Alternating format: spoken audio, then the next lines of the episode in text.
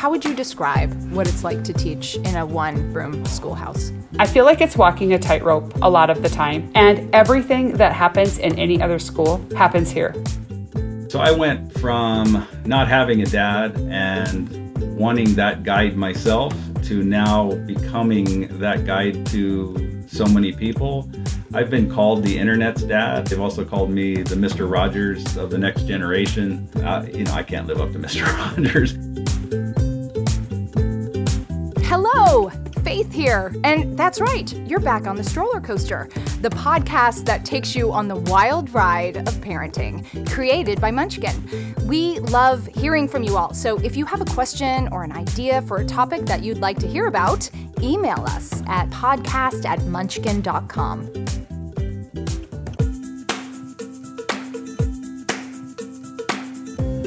Today, we want to talk about learning learning for our kids, learning for ourselves as parents, learning about ourselves as parents. All the all the learning, all the learning is on the table. And one of the cool things about being a parent is I thought I needed to learn how to be a mom, like when my kids were babies, you know, what to feed them, when to put them to sleep, how to swaddle. And I never really thought about how much my kids would teach me. And as they've as they've grown up, I've learned how to be a better mother to each of them, how to be a better hopefully more patient person but they also teach me things all the time like my daughter who's who's in first grade taught me today that saturn has 82 moons Justin, did you know how many moons Saturn has? That I want to check that fact. That feels like a lot of moons. Are she, she discovered other moons that we haven't previously heard about? I mean, sh- she might have. I mean, r- really, here's the thing. She's telling me that Pluto's not a planet, and I'm still, I'm still going to go to my grave saying exactly. Pluto's a planet. Put her on. Get her in here. I will fight for Pluto. Hashtag. We're showing our age. Yes. we're, sh- we're showing our age, Justin. It's just better. Nine Um, planets is a better number. Eight. It is. Come on. Thank you. So, um, how like do you learn from your kids all the time? Uh, yes. Um, and both like. I feel like I'm always trying to create these moments where it's like, look, I'm going to teach you something about Oh, the yeah. garden, and uh, we go outside, and they're like, well, not not sort of not interested, but then they're like, oh, look, this bug's coming out of here. I'm like, well, no, it's, and I'm like, oh, it is a little burrowing bug here that I, you've just been paying attention and aware of the world. When I've gone so far out of my, to, out of my way to construct this little lesson, and it's really just being That's with your so- kids. I feel like That's is so true. Yeah. That's right. There's like you you come at this with this mic- macro vision of I'm going to I'm going to have teachable moments. Yeah. And your kids are usually the ones that point something out to you or make you see the world differently. And and just off your off your bug reference, uh, when my daughter was 4, we were walking down the street and I was like, "Oh, look look at that." I pointed to some insect. And I was like, "Oh, look at that little guy." And she's like, Mom, you don't you don't know if the insect is a he or a she. Oh wow. I was like, you just schooled me, Yes, sister. That's the next Yeah. generation right there. The bottom line is, it is so fun to learn with your kids. And we're going to do our best today to learn about learning. We're going to talk to Lynn Houston, a teacher in a one room schoolhouse in rural Nevada, about what it's like to create a community of students of very different ages. She sounds like a saint. A little later, we'll hear from Rob Kenney from the YouTube channel Dad How Do I about how his father leaving him in his early teens led him to become a role model for millions. So stay right here. Lynn Houston is a teacher in the town of Duckwater in rural Nevada, but she doesn't just teach first grade or fifth grade, she does it all at the same time. One room schoolhouses may seem like a relic from the frontier days, but there may actually be some lessons here that could change the way students learn everywhere. So, Lynn, I'm not sure when I've ever been more excited to talk to someone. I mean, word on the street is that you're a very humble person, but I think what you do and have done for decades is absolutely extraordinary. How long have you been a teacher in a one room, in your one room schoolhouse? So I've been here since 2000. The one year before that, I taught in a large public school, fourth grade, 40 students in Las Vegas. That was not for me. Before that, I subbed for three years in the Midwest where I grew up in Wisconsin. And at the time, the market of teaching jobs was oh, every job had 300 applicants. And the only people who were getting hired were people with master's degrees and things like that. And I was 21 and didn't have one of those. And so after the third year, I kind of was like, well, this is not the only blankety blank place in the world that I could teach. and everyone said, you know, if, if you go to the desert southwest, you'll get a job. And so this was back in the day when you went to the placement office at your university and they had like all these binders with pages and pages of job listings in them. I was very sure it had to be a typo because it said K 4 teacher. And I thought, well, they've just missed an S because how could there be a K 4 teacher? Is it a log cabin? Just let's start. no, no, it's a cement block building and it actually has three rooms in it. All right, so, let, let, me let me back up. Um, and sort of set the stage for people who will be listening. So, this is what I understand about the Duckwater School, where you have taught for decades. It's the only public school for at least 45 miles in any direction. Um, the closest grocery store or gas station is more than an hour away. And your district that you're in has only a little over 5,000 students, but it is geographically the largest in all the you know of lower 48 states and it stretches almost 20,000 square miles. So this is where you are. How many in an average year, how many kids have been in your classroom? An average year would be 15 students.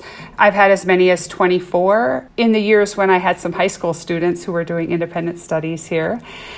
And that was hard. Spanning what grades? pre K to eight. So, what is it like to be making sure a pre K, a four or five year old, feels as engaged and challenged as a 12 or 13 year old? So, it would look like students who are cycling through periods of instruction and then independent practice, but their independent practice might be in a pair or small groups of two or three. Um, they would be helping each other uh, because the teacher is teaching the next group. And if you're going to interrupt the teacher while she's teaching, you need to be bleeding or not breathing.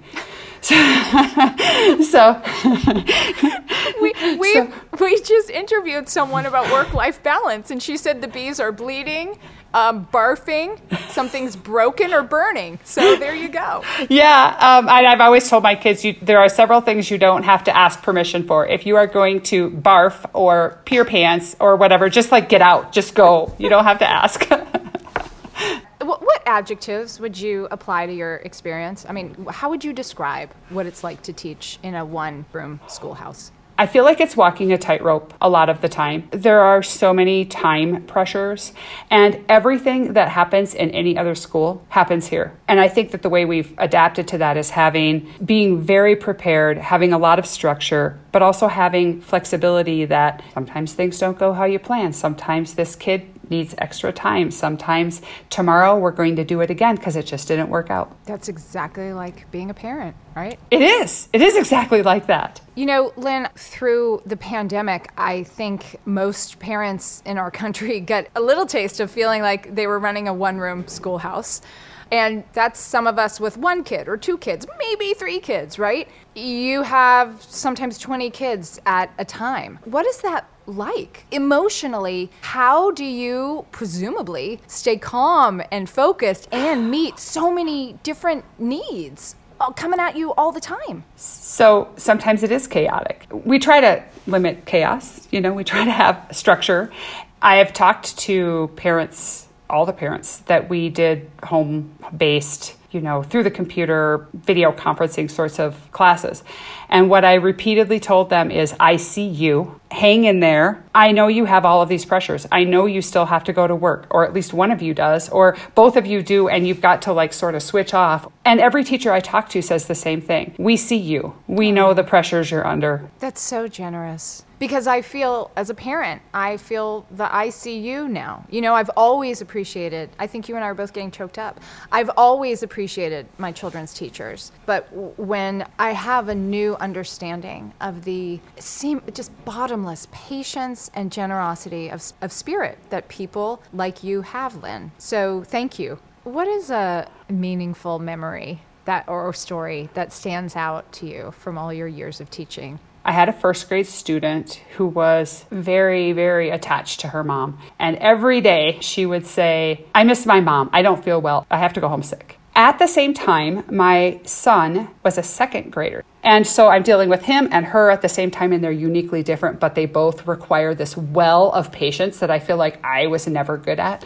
The two of them changed not only how I teach, but how I parent it helped me to understand about being patient and how that will get me what I want much more likely than Wow. being angry or impatient or grumpy or punishing or whatever. What a profound realization. Being patient, I mean, we want to teach kids this, but we as parents and adults and teachers need to know that being patient will help you get what you want. Gosh, it takes a lot out of you, but wow, what a profound re- realization. When you started here at Duckwater, you were the only teacher. So, what would happen if you felt sick? I brought a blanket and a pillow and laid on the floor and taught kids. Oh my gosh. Like, did you ever throw up in front of the kids? I- I the never- details. I never did, but I have had other things like, um, for example, the reason why I ended up having an aide is I was trying to get some windows open and they had been painted shut, only I didn't know that. And so I was like, I'm like banging on the window trying to get it to open, and my hand went right through the window. And then I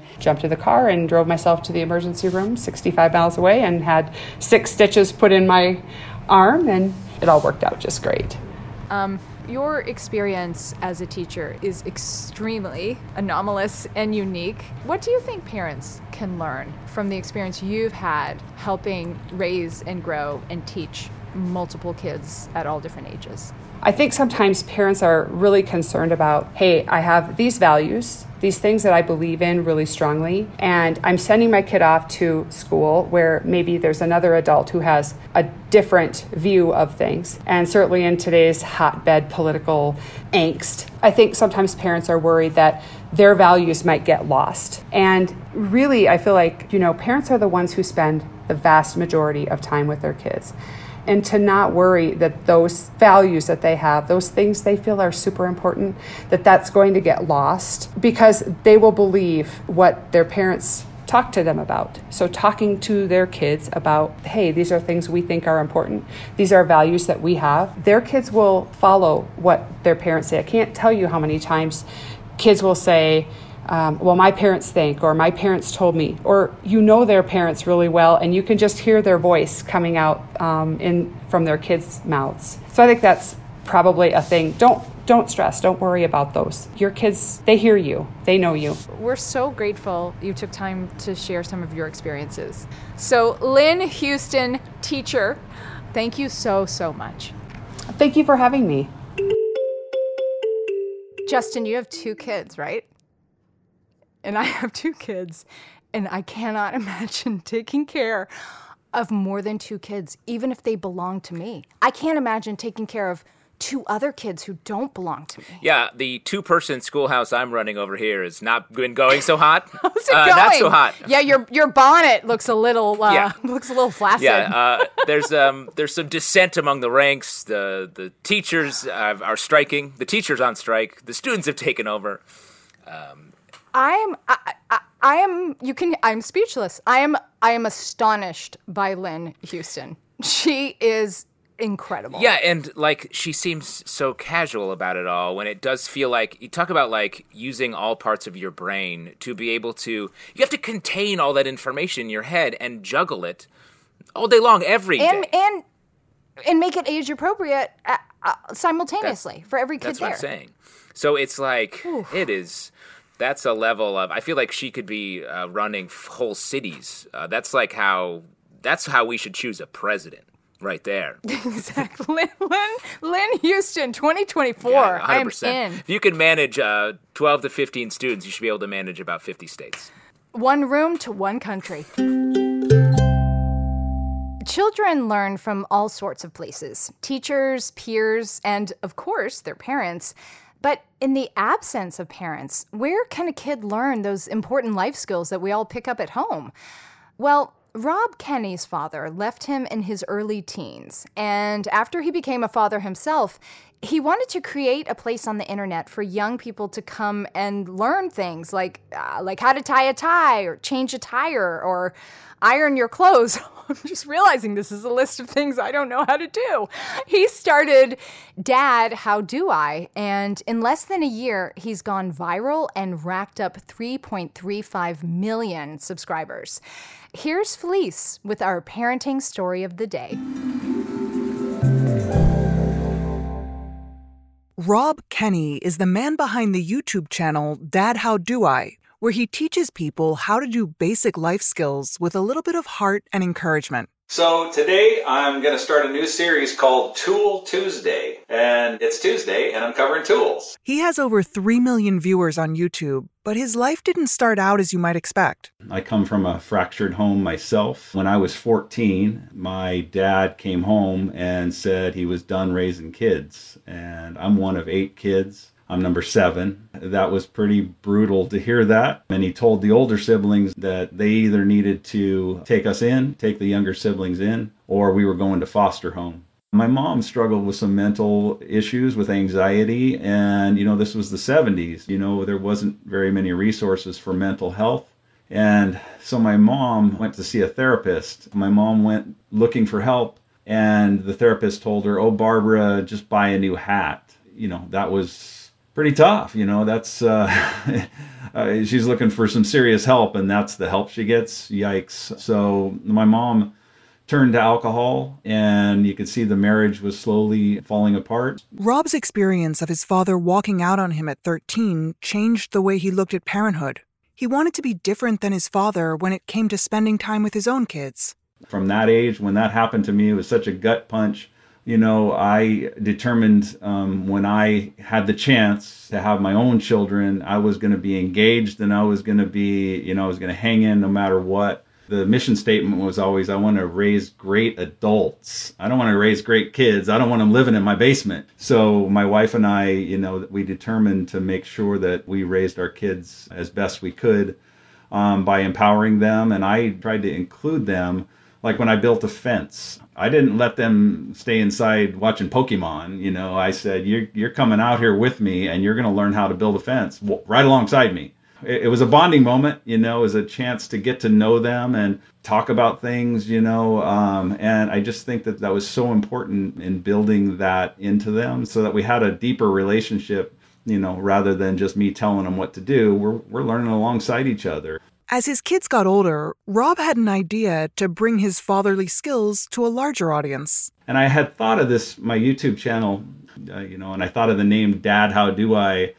Because I pictured one of my kids in the other room saying, Dad, how do I? And it's practical dad advice for everyday tasks. So I'm trying to uh, help people learn how to do many things. When um, I first started, I started with how to tie a tie and how to shave, and then I did some videos on car stuff. We're gonna go uh, pop the hood, and then I'll just show you what what we look for next and how we how we jump a car. I said, you know, there's so much more to being a dad than just knowing how to do things around the house. I wanted to be able to share my heart with people, share some wisdom as well. And I also said, I'm proud of you. Um, because people don't hear that, um, which saddens me. Uh, you know, so many comments. If you come to my channel, you'll see the comments are full of people that have this void in their life where they haven't heard, I'm proud of you or I love you. Rob had no idea his channel would resonate with people and become so popular so quickly. Dad How Do I went viral during its first month online. When my channel went viral, you know, I thought I was going to help 30 or 40 people. And by the time I had 300, I was like, oh, I got 300 subscribers. Wow, this is pretty cool, you know? And then it was a thousand. And I'm like, wow, this is resonating on a completely different level. People were coming in and watching me tie a tie and bawling. It was resonating so differently. Um, and shaving. People have said that they'll just have that on repeat and just watch me shave just because they love the dad moment. That's when it really took off. And, you know, it's like, man, I'm at 400,000. Oh my goodness, I'm at 800,000. What is going on? And Despite his success, there's one thing Rob hadn't come to terms with yet his feelings toward his father. I, I did forgive my dad. That was a struggle for me. And but then when I understood that that was in my best interest to forgive my dad, when I finally somebody painted the picture for me of that saying that says, you know, unforgiveness is like drinking poison and you're hoping that somehow it hurts that other person. When someone broke it down for me like that, I could get my head around it. It's like, boy, that's so right. I'm drinking the poison and my dad has moved on. So I went from not having a dad and wanting that guide myself to now becoming that guide to so many people. I've been called the internet's dad. I'd never give that name to myself because I just think it's a little self serving and it's not true to who I am. If other people are calling me that, they've also called me the Mr. Rogers of the next generation.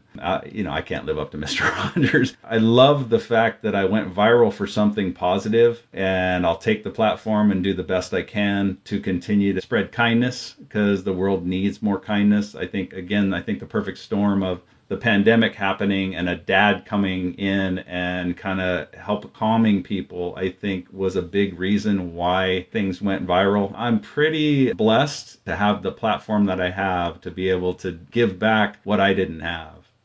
I love you. I'm proud of you. God bless you.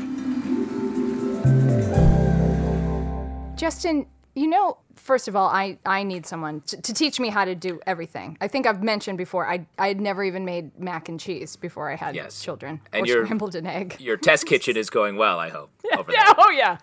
But something I think I love most about Rob, he's like, You're doing okay. You're doing okay. Like I think what, what the people who turn to him crave is not only life lessons, but the knowledge that someone's bearing witness to them and saying you're doing okay. Well, and he like he has this thing of being the internet's dad, and he embodies it not just with like the little tips on like how to tie a tie or or any of these like fix it things. He's like trying to be like a good dad. He's trying to take care of you and really like be there. Something that I think, and he he makes the point, like in the pandemic, everyone needed something to turn to. We're so isolated, and to have this father figure. I mean, he went viral in one month. He he started it. He and it- started this during the pandemic. yeah, and right? and one month later, it was like uh, he had millions of followers. Let's hear some parenting confessions. We're back at the playground to hear what ridiculous secrets parents are willing to confess into our stroller coaster microphone.